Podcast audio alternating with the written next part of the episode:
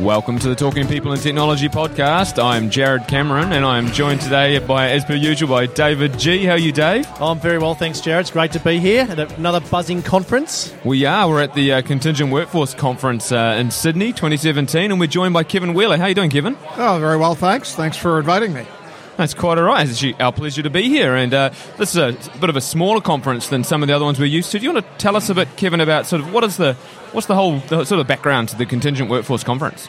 Yeah, well, I think uh, Trevor Voss uh, and I, that uh, kind of the uh, the people that run the uh, Australasian Talent Conference, mm. we were talking a couple of a few years ago about the fact that there was really nothing around the contingent workforce, and we could see it as a growing segment of the workforce.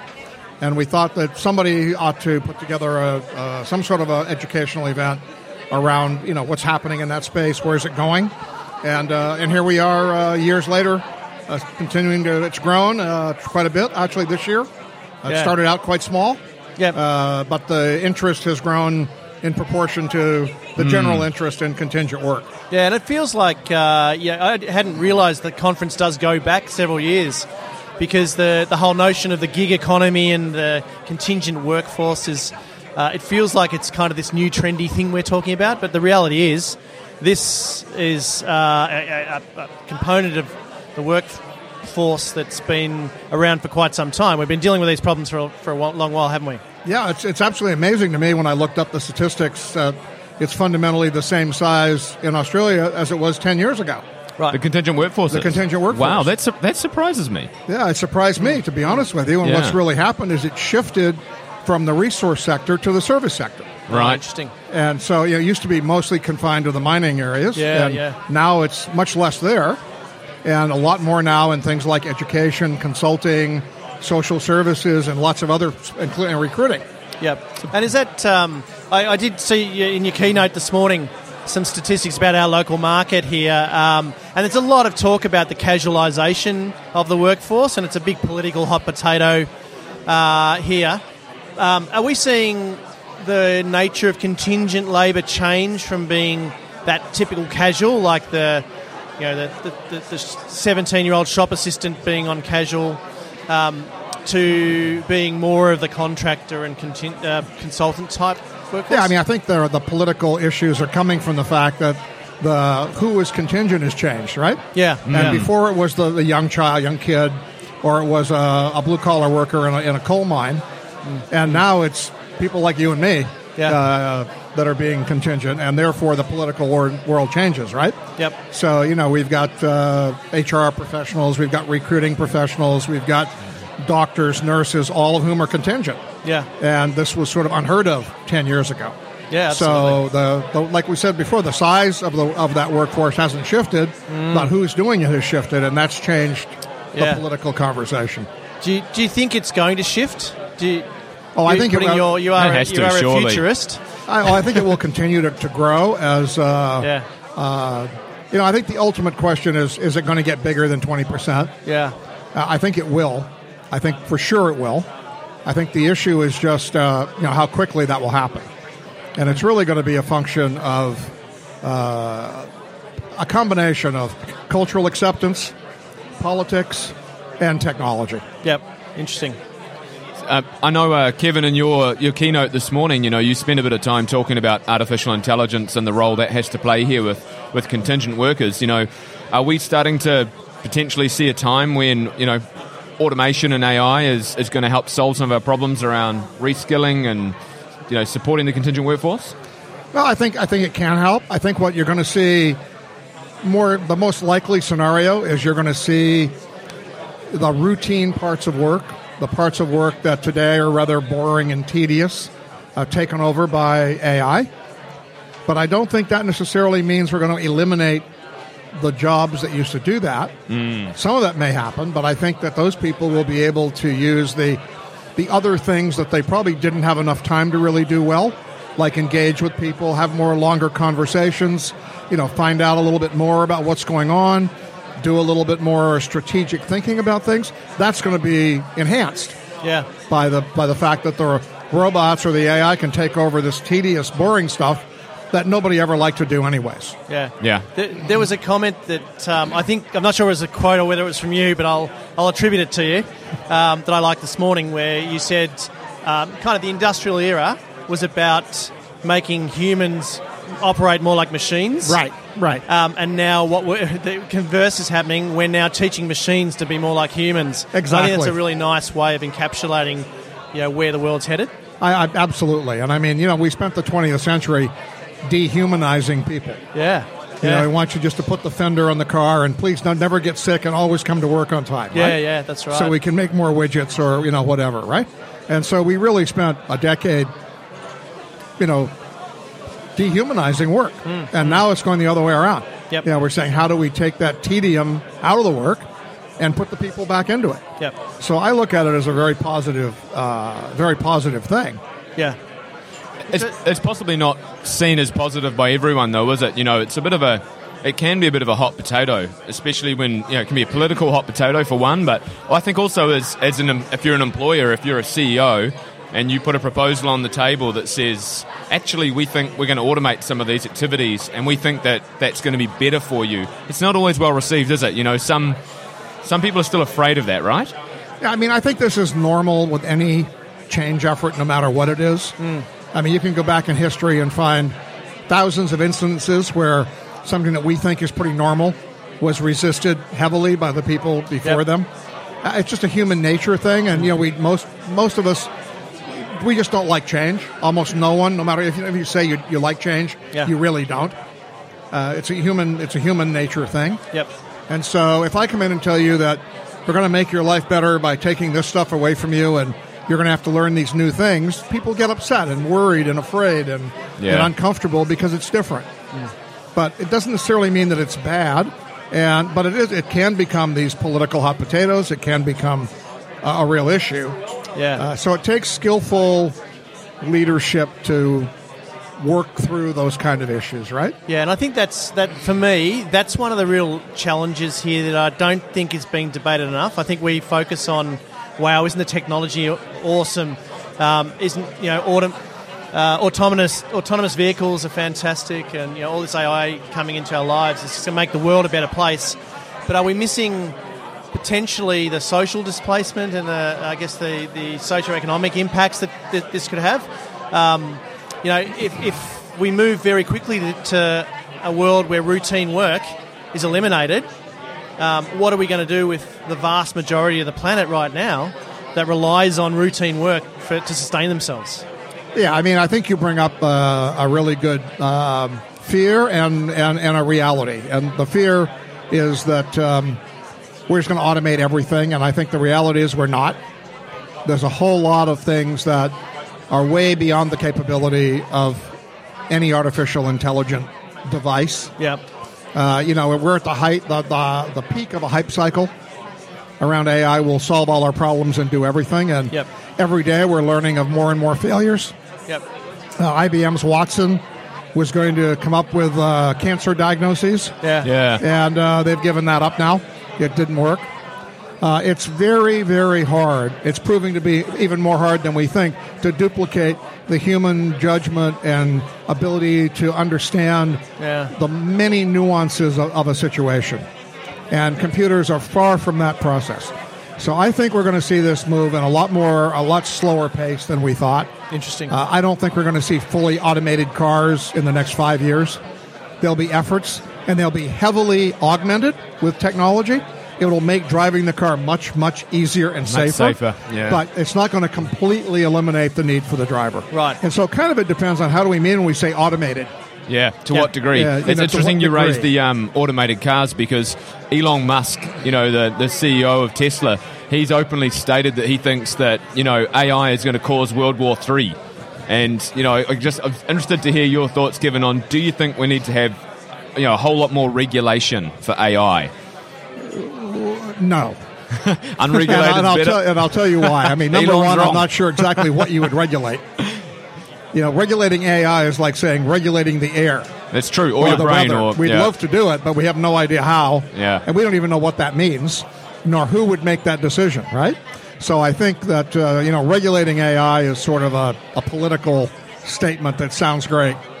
Uh, but I think the reality is that um, with every new advance, whether it's you know the steam engine or electricity, there's people that say it's the end of the world and doom Yep. is here, right? Yep. And I think in every case we've adapted and grown and learned to live with that very effectively. And the same is going to happen here. We're hyping AI. You know, Yeah. it's going to it's going to solve our problem, cure cancer, you know, save the world, and and drive our cars. And I think the reality is it'll it'll help us do a whole bunch of things. Yeah. Yeah. But I don't believe it's going to replace human beings. yeah. Yeah. Look, so we fo- we focused a lot in the conversation already on AI, which it's a hot topic, and you know we all think the the white walkers or the robots are coming to take us take us over. Um, but uh, in terms of the broader contingent workforce uh, challenge, um, you know, th- uh, talk us through a bit more about the changing mix of the workforce, and, and you know, robots aside, um, what's that doing for the organisation of the future?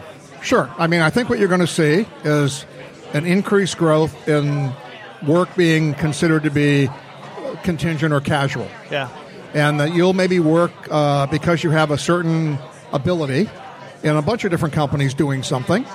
Uh, you may do it for a year in a company. You may do it for a month in a company. I think it's not going to matter so much. I think that you know we've we've come up with a social construct that you know working a forty hour week, uh, which is fairly recent. It used to be forty four. It used to be sixty. It used to be eighty. Yep. Now, all these things change with the times, right? Yeah. So you know we Jared may, works a ninety-hour week for us, so I'm really uh, I'm pleased that he he's does. He's a bit of yeah. a slacker. Oh yeah. Part timer. But uh, but I mean, you know, the, the whole how much should somebody work is something so society's kind of invented, right? Yeah, that's right. So what if we say you work twenty hours a week, Yep. And that may exactly be what people do. It may be that people have a lot more leisure time because of some of the labor saving. AI enabled conveniences, right? Yeah. But it doesn't mean people aren't going to work or not going to want to do things. So I look at work saying, let's say you're uh, a lawyer. You know, the only thing left maybe that that AI is not going to be very good at is arguing in front of the judge and a jury. Yep. The, the AI may be able to present all the precedences and write up your briefs and mm. fill in the forms and do all that administrative and research work. But a lawyer is going to have to sit down and say, which one of these am I going to use? And how am I going to argue this? Because the decision maker is going to be a judge and a jury. Yeah. So the lawyer's role becomes very different, and he may be able to do that in 20 hours a week mm-hmm. and make Yep. as much money as he's making spending 80 hours a week sure. now. Yeah, it's this whole. So it's about shifting what you do, you know, because Yeah. it doesn't mean you won't have lawyers. It doesn't mean they're not important, mm. but they're going to be able to focus in on what really makes a difference, mm. which is influencing a jury and a judge. That's what really matters. Yeah. It's not all that other stuff. That's just leading up to that point, right? Yeah. Yep. And so if, if a tool can help a doctor make a diagnosis, Yeah. Why that's shouldn't going to be a really useful thing and Yeah. free the doctor up to see more people. Yeah. If they want. So we focus. So we shift our focus from outputs, which is that whole productivity, humans as machines, to outcomes. Exactly. You know, we're there to deliver outcomes. And if we can do it, you know, like that, Very well, very well stated. Absolutely. There'll be, and, and the other question with a lot of this automation stuff in the casual workforce is, you know, why do you want to automate it? Yeah. Just because you can? Yeah. And I mean, I was listening to an AI researcher at Stanford, and she was making a really good point. She said, you know, we can automate all kinds of things, but should we? Mm-hmm. And, you know, we're going to have to make human judgments about, you know, maybe we really don't want automated cars on the roads. Yeah. Maybe we want augmented cars, but do you really want a bunch of, you know, automated cars? Right Yep. now, theoretically, planes could fly without a pilot. Hmm. Do you want to get on an airplane without a pilot? Yep. I don't think anybody in the airport would want to get in a plane with no pilot. No. And maybe the pilot sleeps, but he's there. Yeah. And it, it's a psychological thing. We're Yeah. human beings, right? Yeah, that's right. And so you're going to want these things, even if they're not as good or as competent as the computer theoretically is. Yeah. But when there's 100 variables that happen at one time, that pilot may make a, a very critical decision Yep. that the AI couldn't make, right? So it's Mm. not a matter of that. It's like maybe we need one pilot, not two or three in a plane. So it, it changes the, the role, but it doesn't eliminate it. Yeah. Sure. So we're going to see lots of change, uh, lots of jobs being broken down, atomized, I call it. Yeah. You know, broken into pieces. Some will be automated, some of it won't be. Uh, so uh, if you look around, already it's happening. yeah. And you, I, the law area is a good example where a lot of the work that lawyers used to do has been automated, and it leaves them more time to be arguing cases. Yeah. So, Kevin, um, just I'd quite like to change direction for a minute. Dave and I have been having a on and off conversation for some weeks about um, the workforce of tomorrow and children and what they're going to go through in the education sector and preparing them adequately for the jobs they're going to have to go into. You know, if if you were to stand up right now in front of the education minister, or if you wanted to send a message to the education sector, what would you be saying about how we can prepare our kids for a contingent workforce of tomorrow? I think number one, we need to change pretty much how we think about education.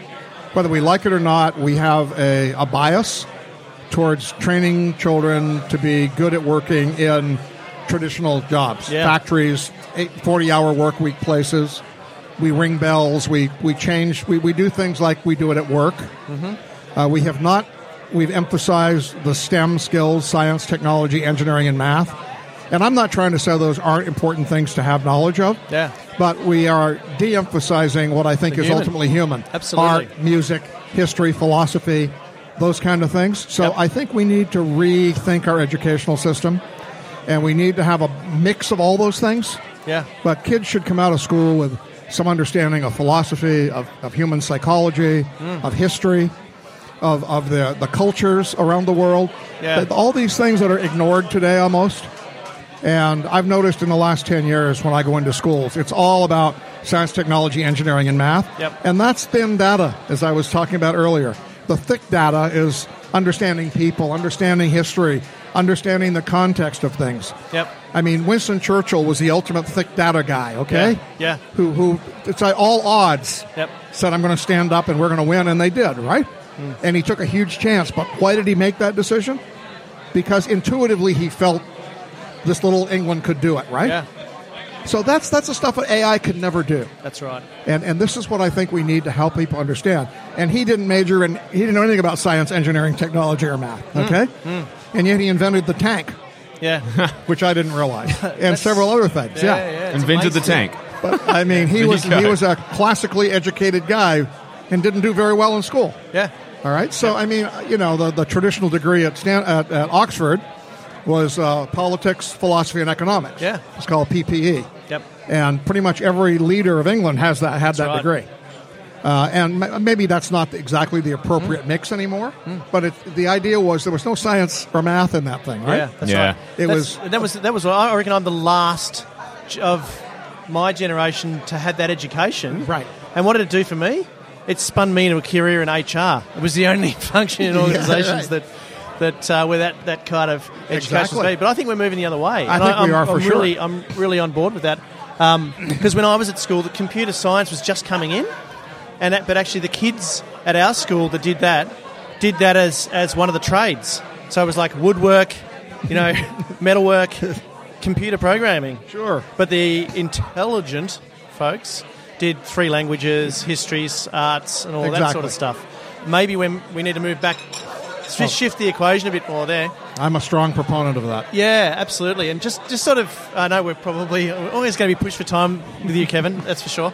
Um, but I, I read something recently that um, you know, with uh, this move to changing the whole construct of the workforce, actually this happened back in medieval um, in the Renaissance time. So we're moving from that sort of medieval systems of um, you know feudal farms and the like, which is kind of what the industrial era ended up replicating um, that the Renaissance flipped it around where human endeavour was about higher elements of um, sorry of the art the artistic you know and we would have these rich patrons sponsoring people who were poets and artists and the like and Leonardo and That's Mozart right. and everybody else, right? yeah, and uh, the suggestion was we're potentially going to be moving back to that era again, where we don't need to do the, moon, the, the mundane jobs anymore. Right. There's a there's a, a professor uh, Richard Florida, who's written several books. His most famous one is The Rise of the Creative Class, Yep. and his his book is totally focused on pretty much what you're talking about. Mm. That we're entering an era where people can have the leisure time Yeah. to paint, to make music, to do these yeah. other that things we that they value could it as do. society again. Yeah, and we're shifting the away from a materialistic society, which you know we've all been brought up to think is great, Yeah. and the millennials are already turning away from that society. Uh, and so, you know, it's not a world where stuff is so important anymore. It's really now back to how you think, ideas, culture, good food, Yep. you know, enjoying Yeah. life. Those are more important pursuits than being Yeah. rich. Yep. And we're kind of at a point where we're kind of feeling sorry for the guy who's super rich, right? Yeah, he that's spends true. his whole life running That's around true. with three Yeah. phones, and It's not the measure yeah. of success anymore, no, is it's it? not. Now it's a measure of, of insanity, right? Yeah. And we're yeah. saying, boy, the, the Frenchman who drinks wine and all day and just relaxes is actually a pretty cool guy. You know, Yeah. I wouldn't mind a life Good like conversationalist. that. That's right, exactly. Yeah, excellent. Oh, Kevin, it's interesting perspective, and I think um, yeah, we covered a lot of ground in this discussion, actually, haven't we? Everything from AI to politics to education, you name it. It's been full kit and caboodle. Maybe that'll be a bit like the conference today, then. You know, and tomorrow, maybe people get a, a little bit of everything on, in the pie. I think that would be a good thing. Yeah. I do too. Well, thank you so much for being on the podcast, It's Kevin. great, always great. Thanks, guys. Cheers, it's been great. And uh, that's coming to you live from Contingent Workforce Conference. That's Talking People in Tech. We'll be uh, back soon with Yep. our uh, up next speaker. I hope we'll be back soon, Jared. Or the ro- otherwise, the robots will have taken our jobs by then. no one will be nearly as attractive as us, Dave. All right, thanks, Kevin.